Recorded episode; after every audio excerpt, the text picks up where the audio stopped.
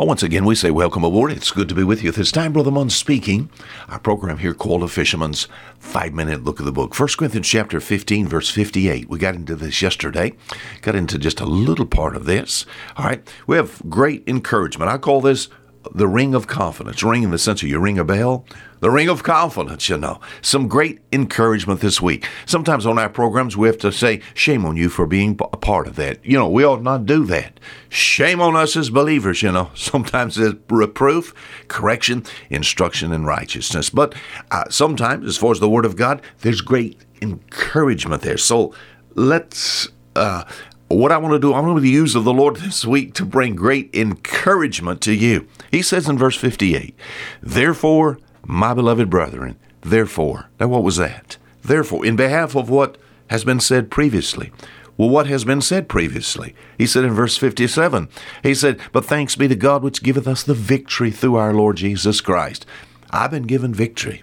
Because of this victory, I ought to remain steadfast, unmovable, always abounding in the work of the Lord, for as much as you know that your labor is not in vain in the Lord. All right. Because I've been given victory. Victory over what? Well, we saw yesterday, uh, 1 Corinthians chapter 15, it talks about victory over death, victory over the grave. In fact, uh, as far as the old body is concerned, anticipates the resurrection. In fact, we might not even have to go to the grave as far as the old body is concerned. Oh, First Thessalonians chapter 4, yes, in verse 16. It talks about the trump is going to sound, the dead should be raised incorruptible.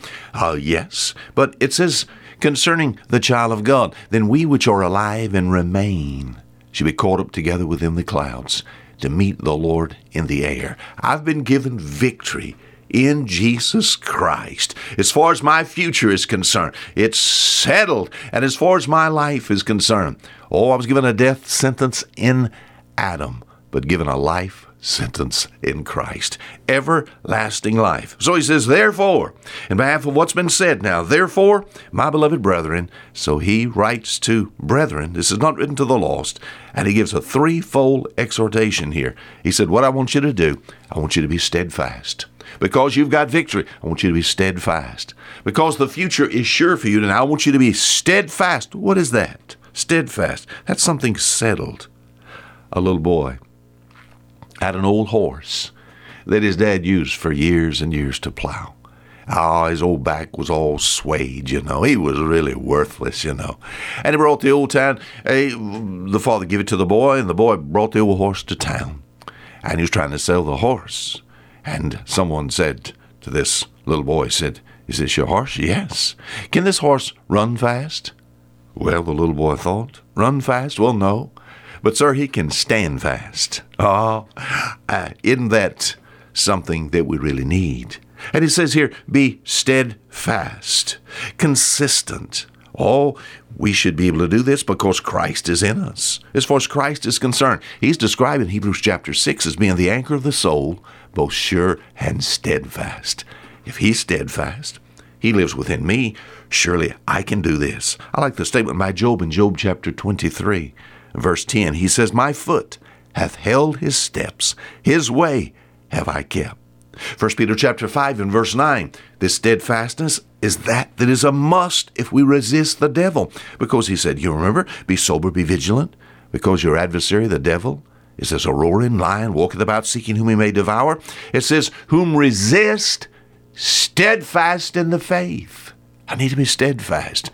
It helps me in the sense of resisting the temptations that might come my way. Steadfast. Steadfast in what?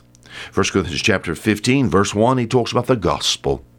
Verse 3 tells you what the gospel is. It has to do with, for I deliver unto you first of all that which I also received, how that Christ died for our sins according to the scripture, was buried, rose again the third day. Now that is one area of my steadfastness. And also, it uses the word unmovable. We'll get tomorrow.